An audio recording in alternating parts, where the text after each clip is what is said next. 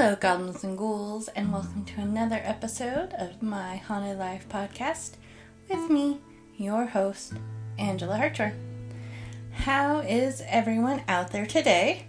How are you enjoying your fall? Here we are finally starting to see the leaves change. Instead of the nineties, we're in the sixties. Today is a bit rainy. So, in other words, it's basically perfect. I'm slightly biased because today is also my birthday. This weekend, some of my besties and I are having a haunted birthday getaway. Well, partially getaway. It is a working weekend. This Saturday is the Denver Oddities and Curiosities Expo. So we are staying in a haunted hotel in Denver. We're going on a ghost tour. I'm so excited. Uh, perhaps some spooky drinks. We're trying to find a haunted restaurant. That kind of thing. If we find anything good, I'll let you know. If also you are in the Denver area, come out to the show. It's only this Saturday. This is one of my absolute favorite shows of the year. And this year, it's at a new location called the Colorado Convention Center, which is like downtown if you uh, know Denver at all. I'm not very good with Denver. I think it's the building with the giant blue bear looking in the window. But I could also be very wrong. I'm not good with Denver. That's why I have my girl Bella Brujita, who's been on the show several times, helping and suggesting places for us to go.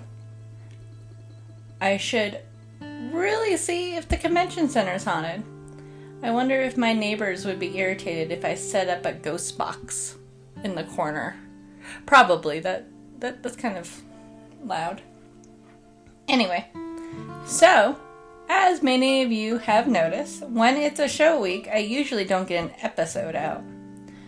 But since I didn't get one out last week because I was sick, I felt like I needed to get one out this week. But because it's a show week, I didn't get a chance to finish up my research. Or I should say, as much research as I would have liked. So, today, you get a shorter episode, and then a second part coming up soon.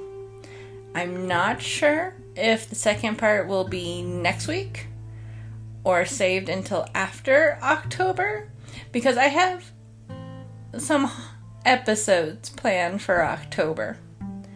So I'll keep you updated. That being said, for October, I'm doing episodes on topics that truly scare me, or things that just fascinated me, fascinate me, or technically both, I guess. So, tune in to see what I come up with.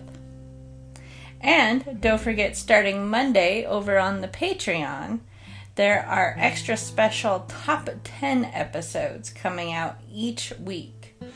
If you are at the intelligent haunt level, you can start listening to those episodes that include arbitrarily picked top ten haunted things by me. And couple the list, just to give you an idea, there's top ten ghost animals and top ten haunted bathrooms around the world. Hint? No real surprise, most of them are in England. Just saying. Uh, but again, those are each Monday through October. And then after October, I'll do one once a month, because honestly, they were a lot of fun. Uh, speaking of Patreon, I want to give an extra special shout out to my newest patron, Jeffrey. I'm not going to say your last name just in case, but thank you so much. I really appreciate you, and thank you from the very bottom of my heart. It it was a wonderful birthday surprise to get that. This week, I'm telling you the tale of the one and only Resurrection Mary from Chicago. Her story is the classic hitchhiking ghost tale, and the lady in white all wrapped together. And she just haunts the roadway where she was killed. She's iconic. But Mary's a little different than just your regular spirit that replays their death over and over. She's this lost soul looking for a night of happiness. But the weird thing with Mary, unlike a lot of other phantom ladies out there, people actually believe they know who she is and her backstory. And people, this is, her sightings only happened, started happening in the nineteen thirties. So there's people who had memories of her alive.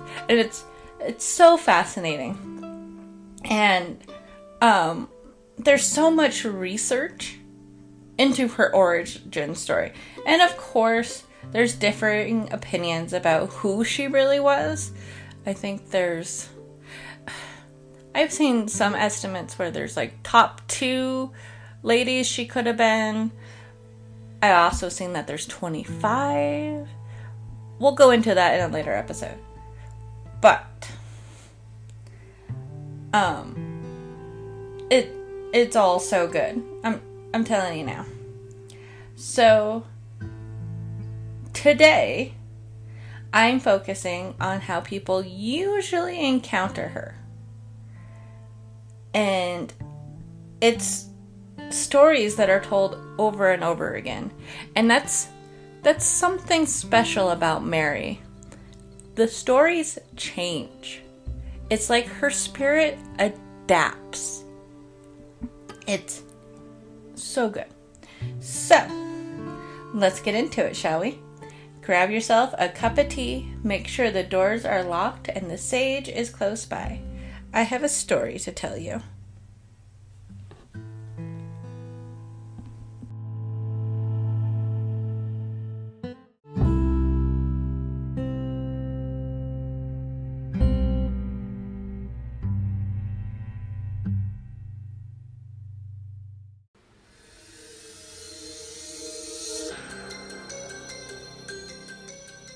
It's late on a moonless night.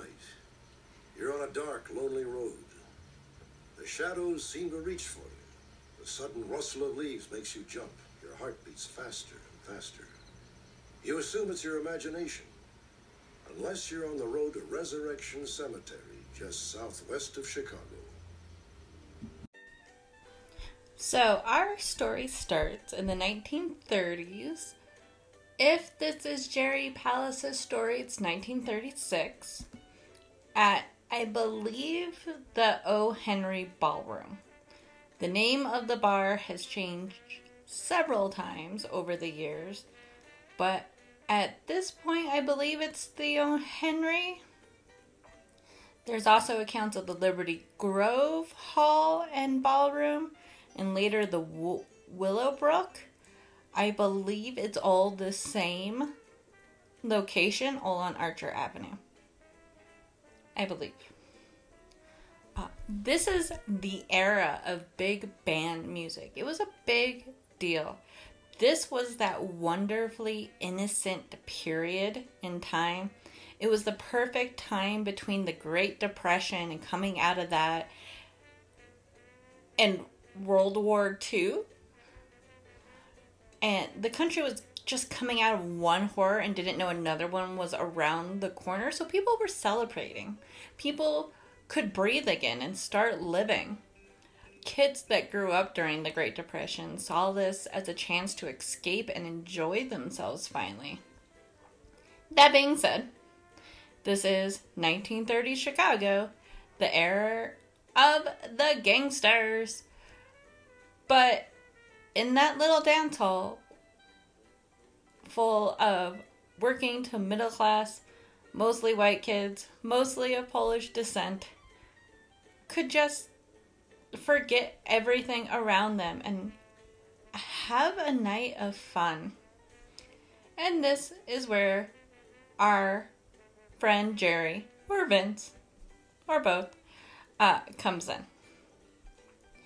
The story goes, and this part, all these details, mainly come from the Vince story. But since I'm pretty sure it's Jerry, I use Jerry instead. But I just want you to know. He had put on his favorite suit, which was a double-breasted gray number with squared-off shoulders and his most colorful tie, red with Hawaiian hula girls and grass skirts. I bet he was looking pretty fly that night, or I bet he at least felt like he was. He cruised Archer Avenue with the top down on his Chevy Carbolet? Cor- Corbo- I don't know. But I thought it was an important detail. I'll, I'll find a picture of the car so we have it. The night was warm, and he'd slicked back his hair with enough Brawl cream to keep the wind from messing with it. He got to the bar. I assume probably had a couple of drinks, and it was just hanging out, enjoying himself, enjoying the music. And the band started playing a song called Jumpin' in at the Woodside. And he remembers this very clearly because he, that's when he noticed a pretty girl in the corner of the room with a white dress on, with blonde hair perfectly up, and really pretty blue eyes. He just had to ask her to dance, and he was really ecstatic when she accepted. They actually ended up dancing together most of the night. During a slower song, he was able to talk to her a little bit more. She told him she lived not that far from there, on the south side, uh, a Damen Avenue, Damen Avenue. Uh, he lived pretty close to that area, but he still lived with his parents. I mean, he's early twenties, I believe, at this point. And he just didn't want to let the girl know he still lived with his parents. The stigma exists even then. But he just let her know, oh, I live near there as well. He also noticed that she was very cold, and he described her as feeling brittle. She took notice of him noticing how cold she was, and she began to shy away from him a little bit.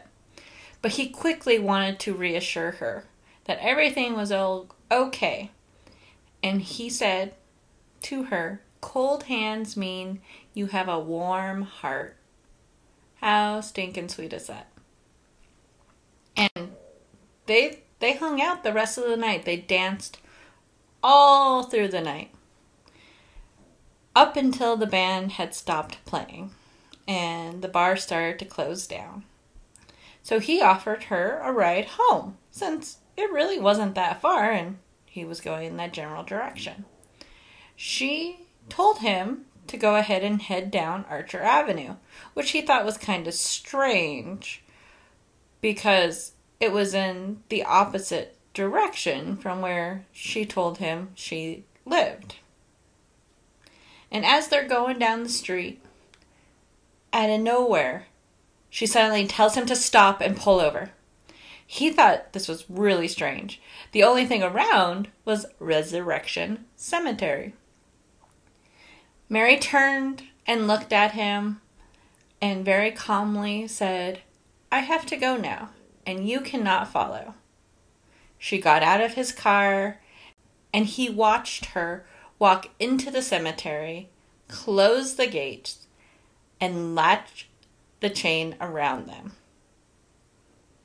Some stories say he watched her just, just dissipate right there. Uh, in other stories, all attributed to Jerry, he was with his brother, who also saw this happen. So, I don't know if there's all stories that got attributed to Jerry, but or all different accounts. I honestly think they are all different accounts that just got uh, attributed to Jerry. But this is one of the most famous accounts. And the story doesn't end there.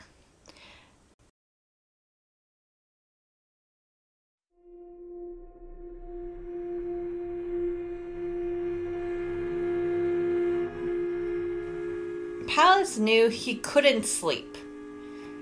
He he didn't like the idea of just leaving her there. The, just this young woman on the south side of Chicago, he left at a cemetery. That, that didn't sit right with him. So he drove up and down Archer Avenue all night, keeping an eye out for her. And this this is when his mind started, you know, going a million miles an hour. Why ever would she have gone into the cemetery? And why latch the gates? She literally locked herself into the cemetery. Was she a ghost?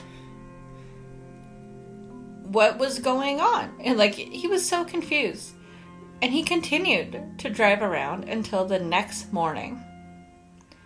He then remembered the address she had originally given him. And of course, none of the stories have the actual address, just the Damen Avenue. He went to the house, and an older woman answered. A little confused why there was this disheveled young man knocking on her door way too early in the morning for this. He felt that she looked similar to Mary, so he kind of assumed it was her mother. He asked if Mary was home, or at least had made it home, and the woman looked at him very puzzled. And then her reply shocked him.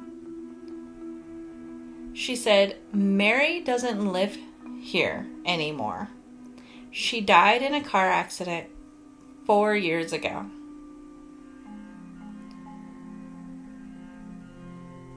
Our hero of the story at this point is very confused. Obviously, he's sleep deprived, and now he's hearing that the woman he danced with all night is dead and had died a while ago. He looked past her shoulder into like the entryway and noticed a photo of a girl on the table. And it was Mary. He, full recognition, that was the girl. So he was very confused. The woman then started asking him questions. You know, who are you? How do you know Mary? That sort of thing. And he wasn't sure what to do. He's still like all over the place at this point. And he lied. It's like, how do you tell a woman that you danced with her ghost daughter all night? He told her that he had gone, they had gone to school together. And this confused the woman as well, because if that was the case, how hadn't he heard about her accident? And he lied again and said he had gone to college out of state and was only now coming back and trying to catch up with friends. And the woman continued. "I'm sorry to be the one to tell you this," the woman said. "Mary went out dancing with some boys she worked with at Brock's, but they never made it to the dance hall. One of the boys crashed the car into the L at Wacker and Lake.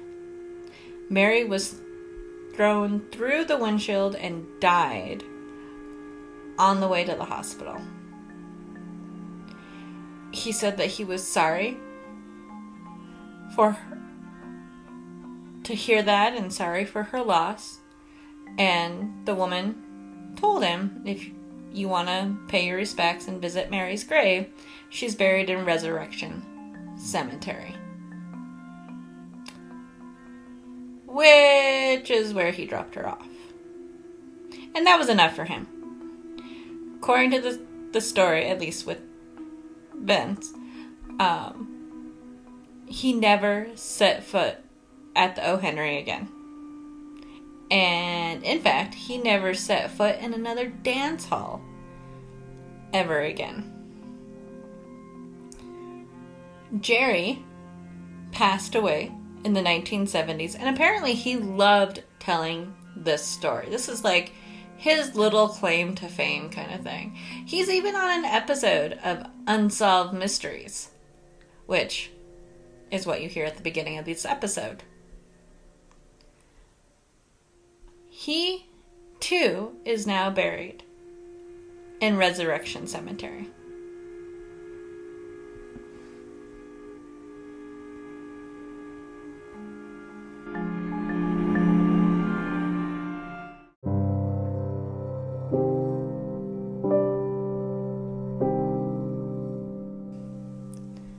But his story is not the only one. For nearly a century, people have reported her spirit walking along Archer Avenue. Most of the sightings happen in the wee hours of winter mornings before the sun comes up. And sometimes they're kind of benign. Um, they'll just see this woman walking, and because she's such a famous spirit, they know exactly who it is. Uh, the Cabbies of Chicago were well acquainted with her because it was such a frequent occurren- occurrence for one of them to pick up a lo- young lady near that area, ask her where she wants to go, or offer her a ride because it was late, just to have her disappear in the backseat. Just gone. And one of the weird things about Mary is that the stories seem to morph over time. The encounters change. So like in the thirties and forties, there were a lot of stories of young men dancing with her in bars. Or uh, uh, a lot of times it's young men, but sometimes couples offering her a ride home just to have her disappear out of their car. It's almost like she has like a force field. Like she only goes so far and then disappears. And it's always, you know, down Archer Avenue, right by Resurrection Cemetery. And people have reported having full conversations with her. And she always seems very pleasant, at least. Not overly friendly, but shy, but sweet. Uh, in the thirties, people report a woman in white jumping onto the running boards on their car and hanging on for a ride down Archer Avenue and then disappearing. Sometimes they uh, would witness her jumping off, and then when they stopped the car to see where she went, she's nowhere to be seen. Can't find her, nothing. I don't know what it is about this, but this spooks me. I, I don't know why. I don't know if it's the idea of something running at the car you're you're driving just to hang on to it until you stop and then she disappears. I guess it was fairly common just to have random people jump on your running boards. According to some of the accounts I was reading, it wasn't a big deal. But the fact that it was a girl, first of all, in a very nice white dress doing it, that was weird. And then, of course, the disappearing part is also weird. And, of course, those stories of her jumping on the running boards eventually disappear. Mainly because cars really don't have a whole lot of running boards anymore. It's like a big truck thing. And also around this time is when big band music kind of kind of started to die out, the popularity. And the sightings of Mary decreased. So it was almost like her spirit finally went to rest. That is, until the nineteen seventies. One of the most famous reports actually got the police involved. And if I can find this as an actual police report, or if somebody knows where this is, please let me know, because that would be awesome. I'm sorry, there's like a tr- trash truck outside or something. Anyways, people called the police to say that there was a woman in white walking around Resurrection Cemetery. Not a big deal, except for the fact it's at night and the cemetery is supposed to be closed. So, at that point, it's trespassing. The a po- officer was dispatched to go check it out, see what's going on. And when the officer arrived, he didn't find anyone in the cemetery. He went looking all over, trying to find... Anyway, couldn't find anything. But upon closer inspection, he noticed that two bars of the cemetery gate had been pried apart. Think old, probably cast iron gates. There were scorch marks on the bars that looked like handprints where they were pried apart. And this is also about the time when encountering Mary almost became a negative situation. Like, they, the accounts weren't fun hanging out in a bar and dancing with her anymore.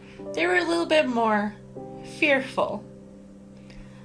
A couple was driving down Archer Avenue, Avenue near the cemetery one night, when suddenly they saw a woman's body laying in the road. He went to swerve, but it was too late.